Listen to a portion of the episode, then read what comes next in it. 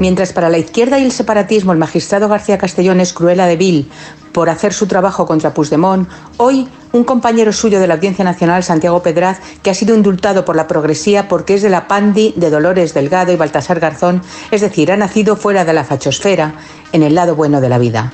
Los ciudadanos reparamos poco en él, salvo cuando le vemos en el papel cuché paseando su vida privada como si fuera Isabel Preisler.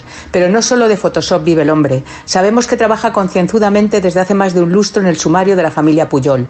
Seguro que les suena. Ese clan de delincuentes a cuya cabeza se encontraba el nieto de Florenzi, Jordi, a la sazón el padre putativo del partido xenófobo que dirige Pucci y de toda la neurosis soberanista. Pues bien, que los Puyol robaran a espuertas, eso sí, en nombre de la nación catalana, lo saben hasta en Waterloo. Pero el titular del juzgado de instrucción número 5 se le ha atragantado durante años este sumario. Hace ya tres años del procesamiento del expresidente catalán y sus siete churumbeles, y la causa sigue pendiente de que se fije fecha para el juicio. Por un quítame allá esta documentación que puede afectar a la intimidad de la familia, la causa ha estado dos años paralizada para que la defensa de Jordi y los suyos expurgaran el material informático que le fue requisado hace ocho años. Por el camino se retiró la acusación de organización criminal, aunque se mantiene blanqueo de capitales, falsedad documental, asociación ilícita y siete delitos fiscales. Y la abogacía del Estado, como no, decidió no acusar al padre de esta familia tan solidaria con ella misma.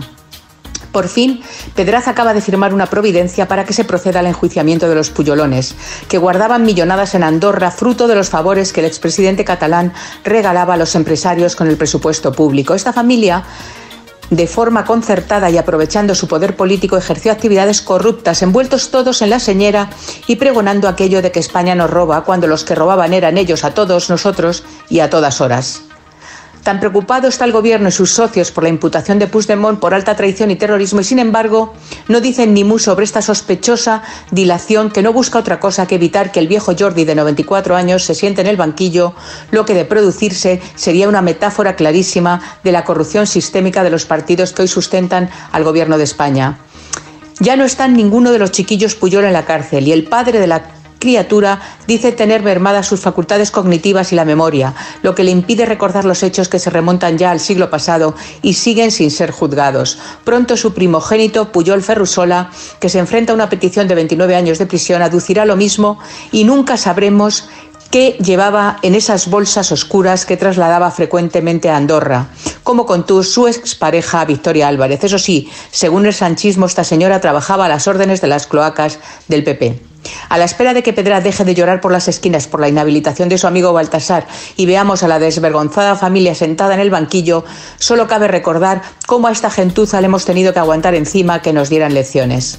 El propio Puyol, mientras recibía galardones de español del año, tenía a sus cachorros en pleno latrocinio y además miraba por encima del hombro a los españoles del sur, con los que no compartía su noble raza catalana. Solo su cobardía y tacticismo le hicieron camuflar su objetivo separatista, que afloró coincidiendo con la fortuna escondida en paraísos fiscales. Todo ello aderezado con las mordidas del 3% y antes con el escándalo de banca catalana. A ver si Pedraz despierta. Mientras tanto, estaremos entretenidos con García Castellón, los Puyol, que sigan disfrutando de lo robado a la espera de que la amnistía de Sánchez también los beneficie a ellos.